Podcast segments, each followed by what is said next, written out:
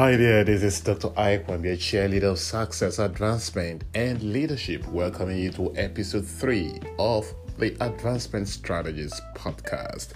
And the advancement key we're going to be considering today says, You will not fail. Just hang on to that truth.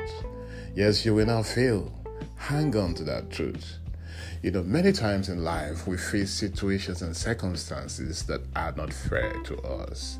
Like John, who came to me the other day complaining about how he was sidelined in his job after having put in several years in that company, following all the rules trying to do everything he was told to do, trying to be very initi- eh, eh, initiate, eh, trying to exercise tremendous initiative, putting a lot of hours, and they sideline him. He felt frustrated, he felt unwanted, he felt rejected. He asked questions like, Where is God in all of this? He wanted to know from me precisely because I had always taught him on the fact that faithfulness to God, even at a job, is something that every Christian must embrace. But in the midst of all those, I reminded him of the story of Job. You know, Job faced tremendous persecution, stress, difficulties, problems, challenges in his life. Job, remember, was a businessman who lost his children, lost his home, lost his uh, money, lost his health, even in the case, even just because God was so confident in his abilities to remain faithful. At the very peak of the predicament of Job, Job declared in Job 19:25a, "For I know that my Redeemer liveth." In other words, Job was saying, despite all of these things that I'm going through, I am persuaded of one thing that my Redeemer is still alive. Our Redeemer in the in the day that we live in is Jesus Christ, for He is the one that paid the ransom for our soul.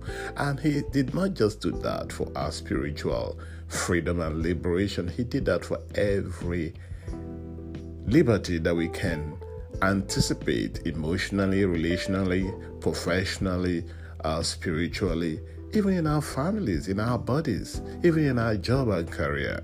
When I spoke to my friend this way, light came back to him.